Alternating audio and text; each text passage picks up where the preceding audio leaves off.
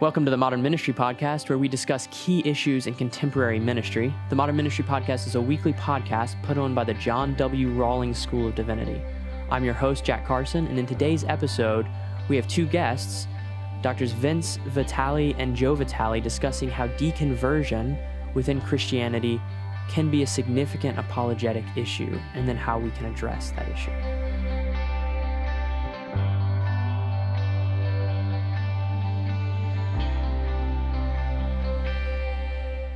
We're here with Vince and Jo Vitale, and uh, they are here with Ra- uh, Ravi Zacharias International Ministries, uh, here for the, the School of Divinity podcast. Um, and Vince is uh, the America's director, uh, correct? That's right, you got and, it. Uh, and then Jo is the dean of the Zacharias Institute. Mm-hmm. So I, uh, I think both those titles are pretty cool. Um, so I don't know if Not that. always sure what they mean, but they sound That's cool. scary to say. Yeah. That's, that's usually what happens. That's what we were going for. Yeah, So. we- yeah. It's, it's just a privilege to have both of you here.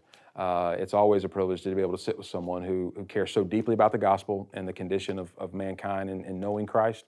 But also, you guys are, are just very down to earth in your approach and, and humbleness, and we really appreciate that. Today, uh, on this episode, we, we want to talk through a couple of things. And, and I think the first thing that would really be an interesting um, conversation to, to have and to hear your response to is, is of late, uh, we've seen some prominent national um, uh, evangelical, I would use that term in, in, in light of not probably having a different term to use, uh, leaders who have um, walked away from the faith, decommitted from their Christian faith. And so I wanted to throw this question out and just ask is, is this a, a, a significant apologetic issue?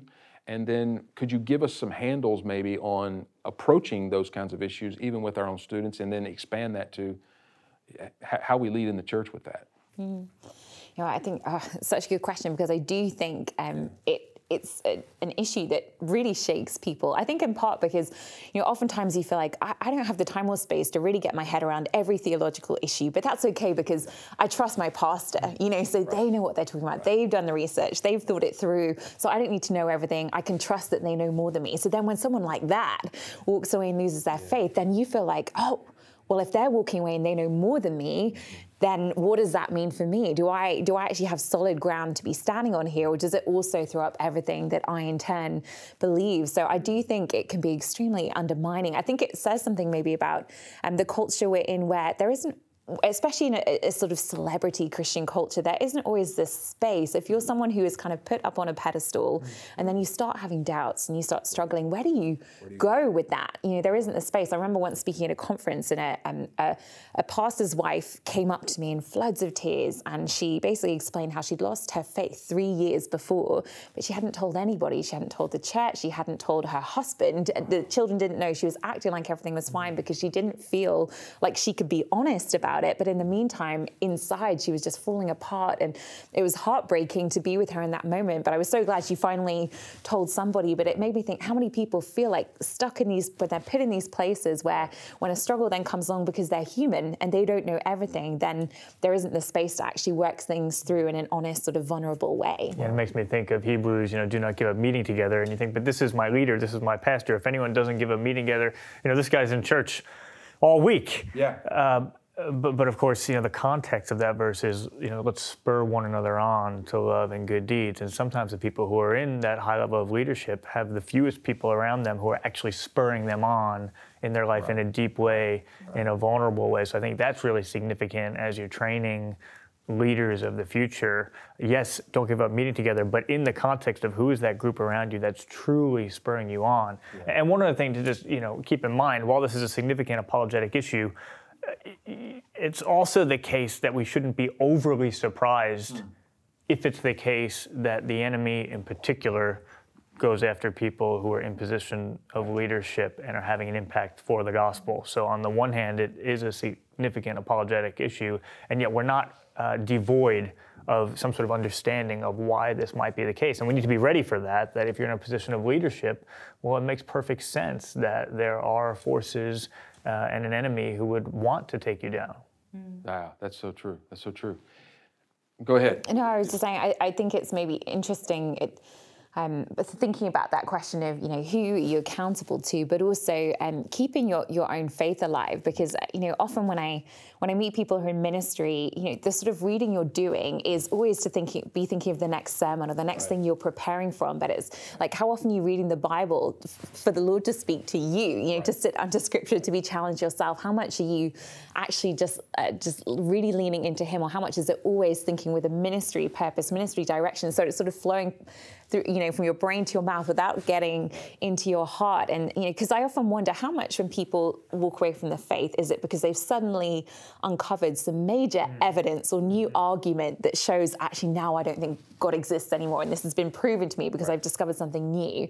And how much more is it really just about the heart and, and maybe those practices, that intimacy with the Lord that, that has, has lost its way, you know, rather than it being so much an intellectual issue, I often think maybe it has more to do mm. with the heart and therefore, you know, who's surrounding people in leadership and, and do they have those disciplines and are they accountable? Are there people coming alongside and, and helping them? Yeah, and, and just, you know, one other thought on this, the side of flip side of this as an apologetic issue is it's also an incredible opportunity for us as the church. When someone is struggling, how are we going to respond? So, on the one hand, there's sort of the negative apologetic issue. How do we explain this? Here's someone who's supposed to have the Spirit of the living God living within them, and now they're saying that they don't believe or they're not acting in accordance with the gospel. But there's also this positive opportunity that comes in how will we as a church and a community respond to someone who is really struggling? Right.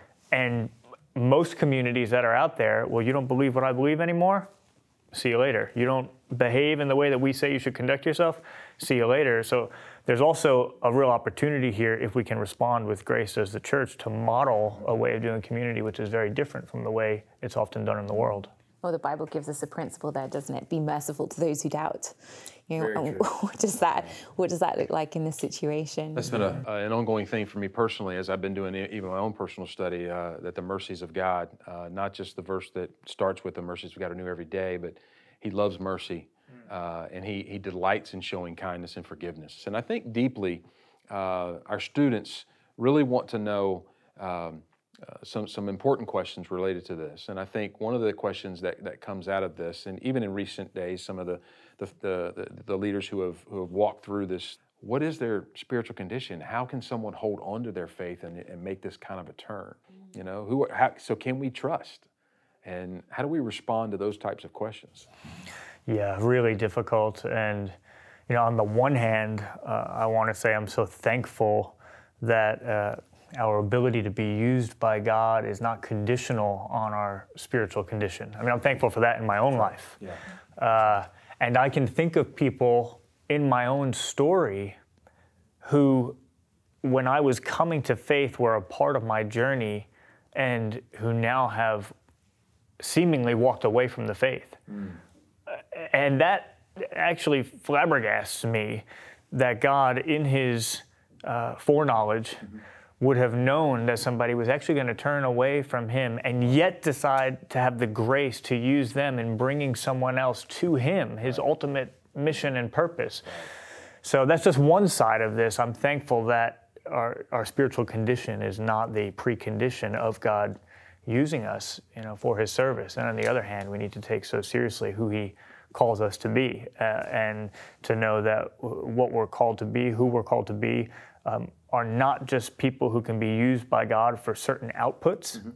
but to be a certain son of God or daughter of God that's living in a way that brings him delight right. and brings communion between us and him. So even when our spiritual condition is not where it should be, it's not that God doesn't have the power to use us anymore. Sure.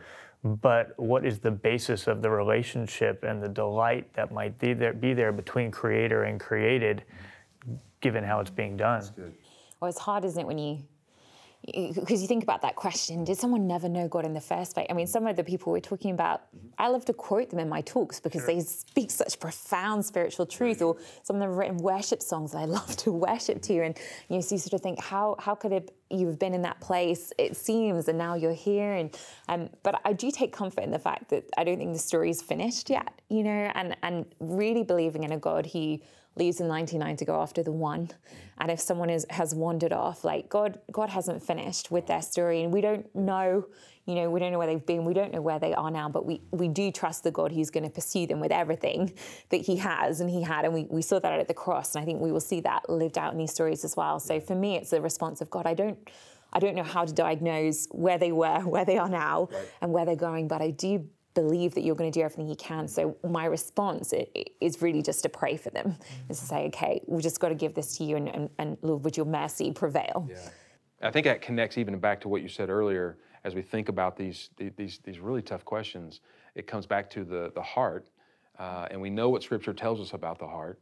Uh, we're admonished in Proverbs 4, obviously, to guard the heart because every life issue flows out of it. We also see in the, in the Weeping Prophet's testimony that the heart is so wicked and, and no one can really know it.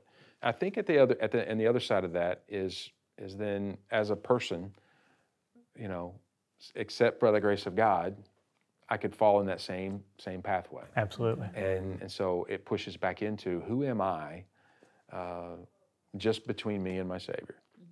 Yeah, and I think that's where it all falls, isn't it? Because it's that question of. Um, are we going to take ownership over our own faith, or, or, is our faith defined by the people we follow, such that when they stumble, we stumble too? And you know, it's like when Paul's talking about, you know, some of you say, "I follow Apollo, I follow Paul," and it, it's like are we going to follow Christ? Mm-hmm. Are we going to follow him? Because he, he's the one who won't lead us astray to any degree, but it means let's base what we believe on him and let's do the hard work of owning our own faith and digging into the hard questions ourselves rather than relying on someone else to have the knowledge and then falling apart when, when it seems like they, they've wandered off. And Christ is reliable. Yeah, and when you're truly relying, you know, on Jesus first and foremost, you're not devastated. You are devastated for the person, but your faith is not devastated when someone who you admired and who wrote a great book right. all of a sudden is walking away because you don't believe that the great ideas in that book came from them.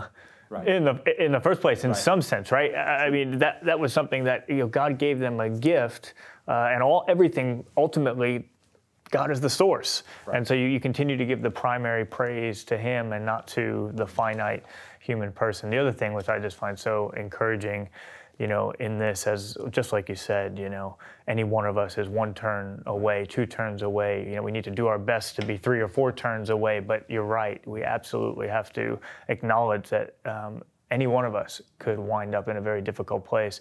And if we ever did, and for the people who have, you know, in other faith systems, it would be very difficult to bring those sorts of emotions to God how could he hmm. possibly relate to anything in the vicinity so of what you're going through? And then you think of our Savior literally sweating blood hmm. as he wrestled with God and even knowing the experience of forsakenness. Right.